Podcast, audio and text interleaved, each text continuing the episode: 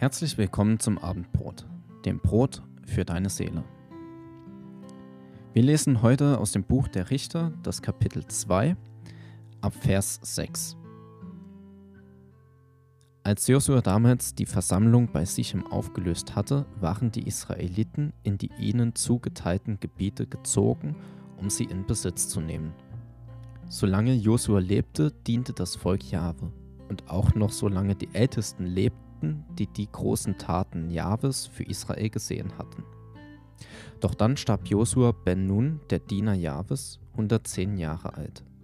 Sie bestatteten ihn auf seinem Erbbesitz in Timnat Heres im Gebirge Ephraim nördlich vom Berg Gaasch.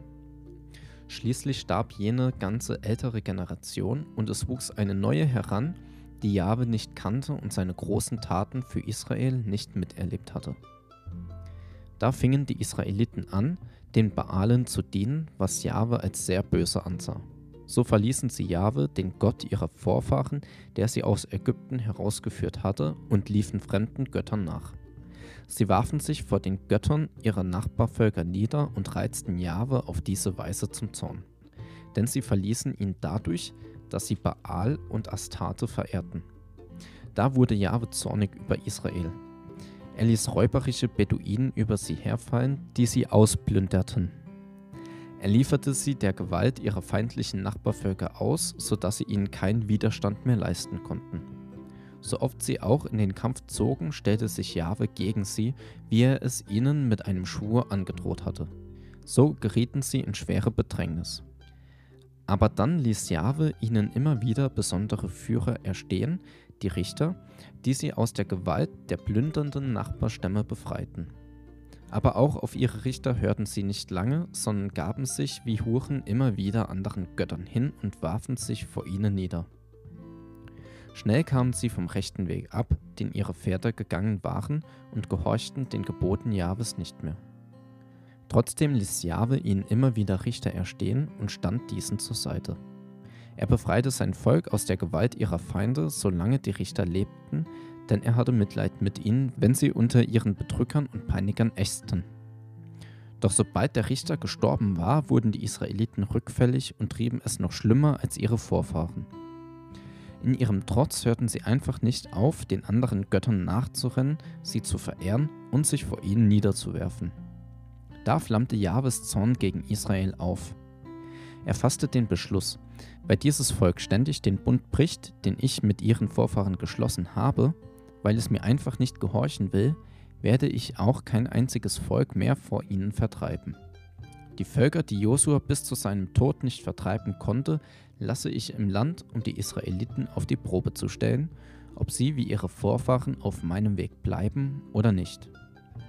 Deshalb hatte Jahwe diese Völker im Land bleiben lassen und sie nicht so schnell vertrieben und deshalb hatte er sie auch Josua nicht in die Hand gegeben.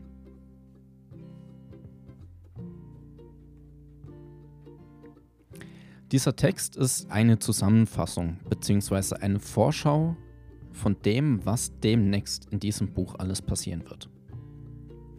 Solange Josua und seine Generation lebt, ist alles gut. Das Volk folgt den Geboten des Herrn. Josua und später die Richter sind Vorbilder für sehr viele Leute in diesem großen Volk.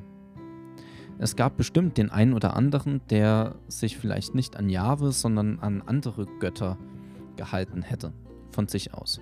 Aber dadurch, dass Josua und später die Richter so große Persönlichkeiten waren, haben sich viele Leute eher an sie gehalten. Sie haben sich an Josua ein Vorbild genommen. Josua hat dem Herrn gedient und so wollten das dann auch andere machen. Aber als dann Josua gestorben war und die ganze Generation, die Josua auch kannte, kommt eine neue Generation auf, die die Geschichten, die Josua erlebt hat, nicht miterlebt hat. Die Eltern haben es versäumt, ihren Kindern zu erklären oder beizubringen, was diese Geschichten von früher, von ihren Großeltern und Urgroßeltern und so weiter, was diese Geschichten alles mit ihrem persönlichen Leben heute zu tun haben. Und so wächst eine Generation heran, die Gott nicht kennt, Diese neue Generation macht alles nach bestem Wissen sozusagen. Sie machen halt alles, was alle machen und damit böse Sachen. Denn wir erinnern uns, die Völker, die in Kanaan lebten, waren somit das Schlimmste, was man sich erdenken kann. Menschenopfer, Vergewaltigung, das war alles an der Tagesordnung. Das waren keine Ausnahmesituationen, sondern das war normal, das war alltäglich. Und wenn dann die Israeliten ein Problem hatten und dieses Problem zu lösen versuchten, haben sie sich an die Vorbilder aus Kanaan gehalten, nämlich Vergewaltigung und Menschenopfer. Dass das nicht im Sinne Gottes ist, liegt für uns auf der Hand. Gott hat ja genau diese Praktiken verurteilt. Deswegen ist ja er mit dem Volk Israel in dieses Land, um diese Praktiken zu beenden. Aber jetzt, wo dieses Volk Israel alle diese bösen Praktiken übernimmt, kann auch Gottes Segen nicht mit ihnen sein. Gott kann ihnen nicht dabei helfen, schlimme Sachen zu tun. Und darum trifft diese neue Generation mit der Zeit immer und immer wieder auf unüberwindbare Hindernisse. Zum Beispiel schaffen sie es nicht, die Völker aus dem Land zu vertreiben. Sie schaffen es nicht, sich vor den Völkern, die in dieses Land einfallen, zu beschützen. Sie werden versklavt, sie werden ausgeraubt und ausgebeutet und sind schließlich am Ende ihres Lateins. Im ganzen Buch der Richter wird eine Abwärtsspirale deutlich. Das Volk Israel hat eine gute lange Zeit Frieden. In dieser Zeit des Friedens rennen sie falschen Göttern nach. Sie bekommen Probleme, die sie nicht lösen können, rufen um Hilfe und dann schenkt Gott ihnen Errettung. Und diese Abwärtsspirale geht so tief, bis sie mindestens genauso schlimm sind wie die Kanaaniter, die sie eigentlich hätten vertreiben sollen. Das Buch der Richter ist ein deutlicher Gegensatz zum Buch Josua. Kurz bevor Moses stirbt, den Staffelstab an Josua abgibt, stellt er nochmal das Volk vor die Wahl. Moses sagt, das sind alles die Gebote des Herrn, die ihr befolgen sollt. Das passiert, wenn ihr es tut, und das passiert, wenn ihr es nicht tut. Im 5. Mose, in Kapitel 30, sagt er, ich nehme heute Himmel und Erde gegen euch zu Zeugen. Ich habe euch Leben und Tod, Segen und Fluch vorgelegt. So erwählt nun das Leben, damit du lebst, du und deine Nachkommen. Im Buch Josua sehen wir, wie dieser Segen wahr wird. Josua hält sich an Gott und überall, wo er hinkommt, hat er Siege. Das Buch der Richter schreibt den Teil des Fluches auf. Überall, wo das Volk Israel hinkommt und sich eben nicht an Gottes Gebote hält, da trifft sie dieser Fluch. Und so wird diese Abwärtsspirale immer schlimmer und schlimmer. Aber unser Text ist nicht einfach nur eine Situationsbeschreibung, was jetzt gerade passiert und äh, dass jetzt alles schlimm und vorbei ist, sondern in diesem Text begegnet uns auch Gott.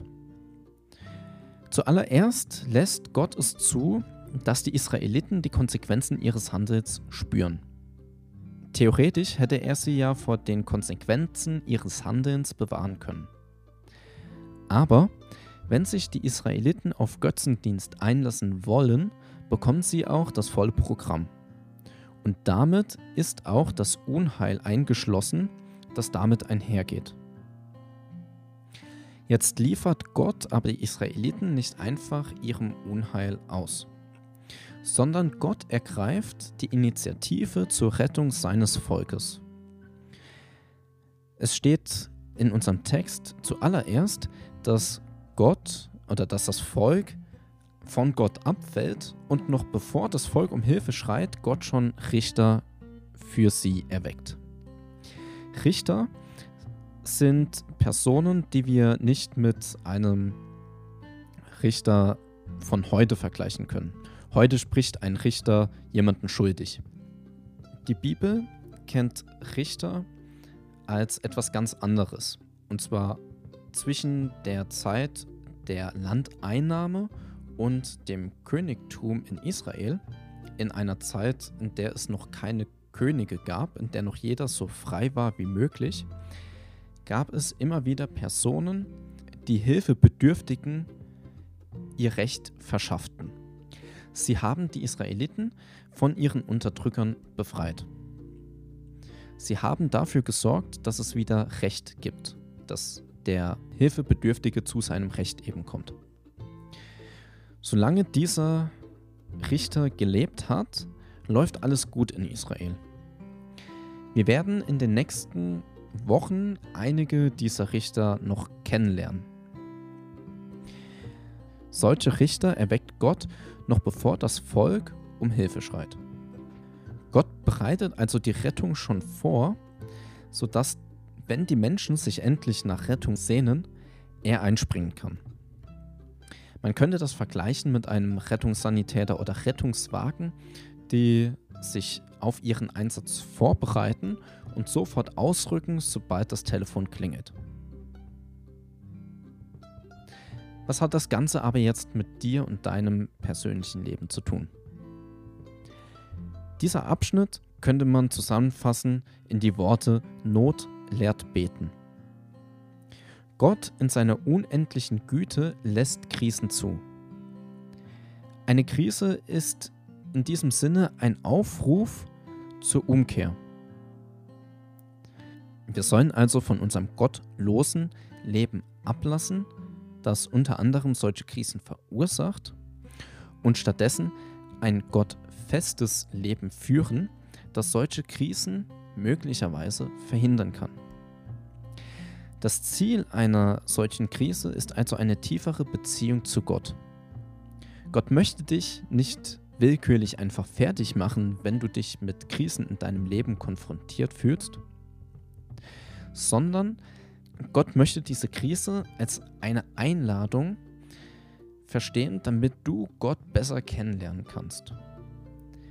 In Krisen ist Gott ganz besonders stark daran interessiert, einzugreifen und dich zu retten.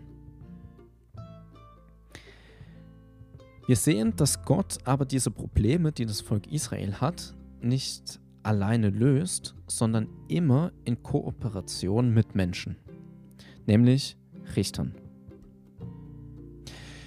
Wenn du jetzt dich eher fühlst wie jemand, aus dieser Generation, der Gott nicht wirklich kennt, dann bist du nicht auf dich alleine gestellt. Du musst nicht versuchen, auf eigene Art und Weise herauszufinden, wer Gott ist und wie man ihn kennenlernen kann. Gott stellt dir Leute auf die Seite, um dich zu unterstützen. Im Buch der Richter sind diese Leute, die Hilfe bringen, oft schon Leute, die das Volk kennt. Diese Leute sind im Volk zwar schon bekannt, aber das Volk hat ihnen bisher noch keine Chance gegeben, dass sie etwas beitragen können. Und so hast du vielleicht auch in deinem Umfeld Leute, denen du bisher noch nicht die Chance gegeben hast, dass sie dir helfen, Gott besser zu verstehen oder Gott besser kennenzulernen. Vielleicht hast du irgendwelche Vorteil Vorurteile gegenüber diesen Leuten oder vielleicht kam es einfach noch gar nicht dazu, dass ihr euch besser kennengelernt habt, dass du wirklich darauf hören konntest, was diese Leute sagen. Aber Gott hat bereits jetzt Leute in dein Umfeld gestellt, die dir gerne helfen würden, Gott besser kennenzulernen. Und du musst nur die Augen aufmachen und den ersten Schritt wagen, praktisch den Notruf abzusetzen und diese Leute werden dir helfen. Diese Leute sind bereit, dann wirklich dir zu helfen, Gott besser zu verstehen und kennenlernen zu können. Vielleicht bist du aber auch jemand, der Gott schon gut kennt. Vielleicht bist du Gottes Antwort auf eine Krise in deinem Umfeld. Gott hat dich vorbereitet, um Menschen in Not zu helfen. Du kannst etwas zur Lösung der Probleme in dieser Welt beitragen, was eben nur du bringen kannst. Im Buch der Richter waren diese Richter lokale Persönlichkeiten. Es waren lokale Leute, die lokale Probleme gelöst haben. Es gibt Probleme, die ein Bundeskanzler Scholz nie lösen kann. Es gibt Probleme, die eben nur du lösen kannst. Und deswegen bist du in der Situation, in dem Kontext, in deiner Familie, deiner Straße, in der du eben bist. Es gibt Probleme, für deren Lösung bist du zuständig. Nehmen wir als Beispiel einmal an, einer deiner Nachbarn, der in einem Single-Haushalt lebt, muss in Quarantäne. Dieser jemand braucht möglicherweise Hilfe, da er sich vorher noch nicht eingedeckt hat mit Lebensmitteln. Ein Bundeskanzler Scholz wird niemals es schaffen, für jeden dieser Menschen einkaufen zu gehen. Aber für solche Probleme, die direkt vor Ort sind, Dafür bist du zuständig, dass diese Menschen Gottes Hilfe erfahren können. Die Probleme, die wir im Richterbuch lesen, diese sind entstanden, weil die Leute Gott nicht kannten. Diejenigen, die aber Gott kannten, waren bzw. sind heute in der Bringschuld. Wenn wir unseren Auftrag, anderen Menschen von Jesus zu erzählen, nachkommen würden, können wir Probleme verhindern, die Menschen in unserer Generation aktuell haben. Wir können aber auch Probleme verhindern, die die nächste Generation nicht haben wird, wenn sie Gott kennen würde. Ein letzter Gedanke zum Abschluss. Ein Leben mit Jesus bewahrt dich nicht vor Problemen. Auch die Richter, von denen wir noch hören werden, hatten ihre Kämpfe zu schlagen. Der Unterschied liegt aber darin, dass wenn Jesus in deinem Leben ist, alle Herausforderungen des Lebens machbar sind. Wenn Jesus in deinem Leben ist, wirst du auch Probleme haben werden, aber du wirst diese Probleme lösen können. Du wirst Lösungen finden, wo Leute, die Jesus nicht in ihrem Leben haben, keinen Ausweg finden.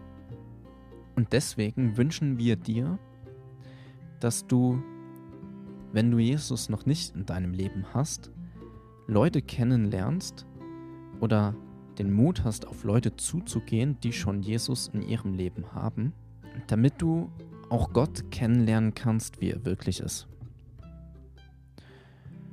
Und wenn du schon Jesus in deinem Leben hast, dann wünschen wir dir, dass du deine Verantwortung als ein Richter wahrnehmen kannst, dass du Gerechtigkeit in dein Umfeld bringen kannst, dass du die lokalen Probleme vor Ort angehen und lösen kannst. Wir wünschen dir, dass du den Menschen in deinem Umfeld von Jesus erzählen kannst und sie möglicherweise vor großen Problemen bewahren kannst. Bis nächste Woche zum Abendbrot.